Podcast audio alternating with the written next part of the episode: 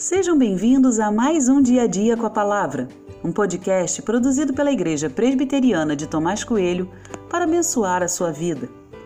O título de hoje é Todos temos algo a contar e tem por base o texto de Deuteronômio 29, 5, que diz: Durante 40 anos eu os conduzi pelo deserto, e nesse tempo não envelheceram as roupas que vocês usavam nem se gastaram as sandálias que vocês calçavam. Enquanto criança, sofri com várias doenças graves. Fiquei internado muitas vezes. Passei por 10 cirurgias ao todo.